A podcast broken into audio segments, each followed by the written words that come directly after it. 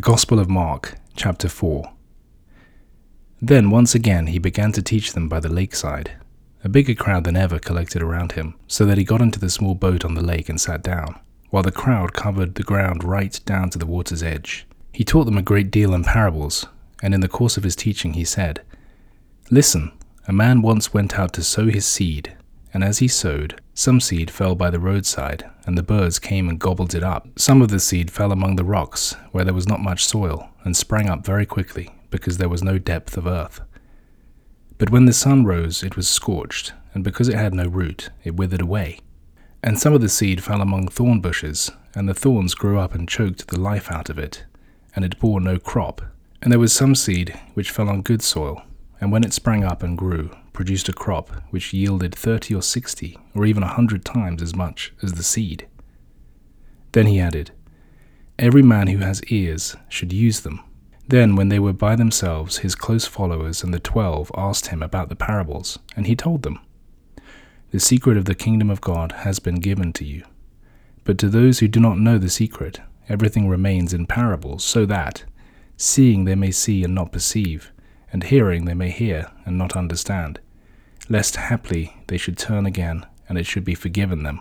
Then he continued, Do you really not understand this parable? Then how are you going to understand all the other parables?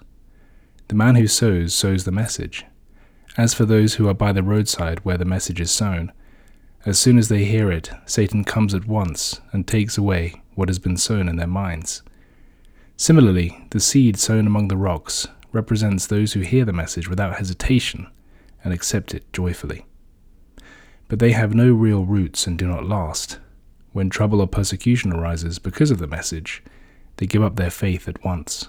Then there are the seeds which are sown among the thorn bushes.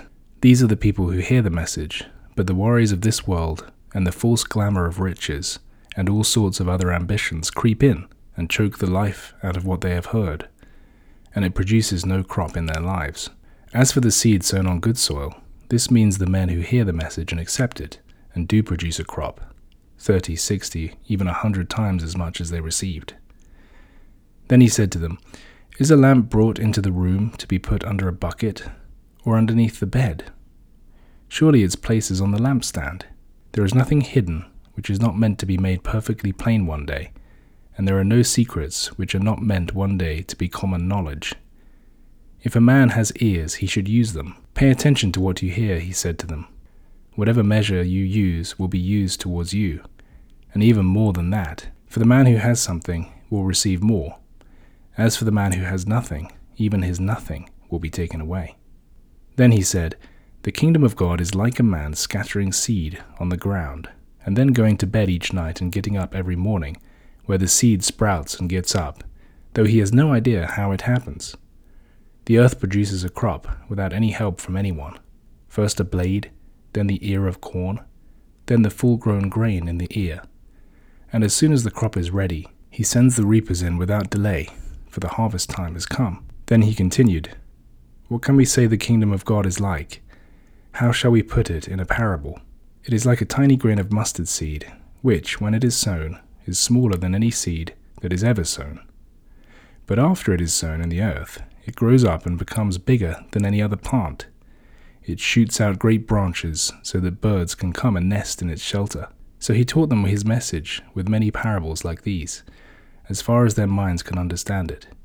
He did not speak to them at all without using parables, although in private he explained everything to his disciples.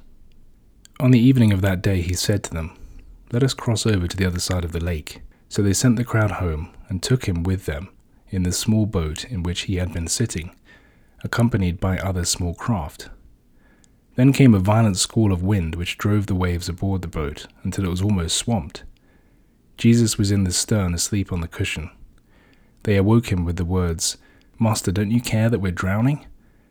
And he woke up, rebuked the wind, and said to the waves, Hush now, be still. The wind dropped, and there was a dead calm. Why are you so frightened?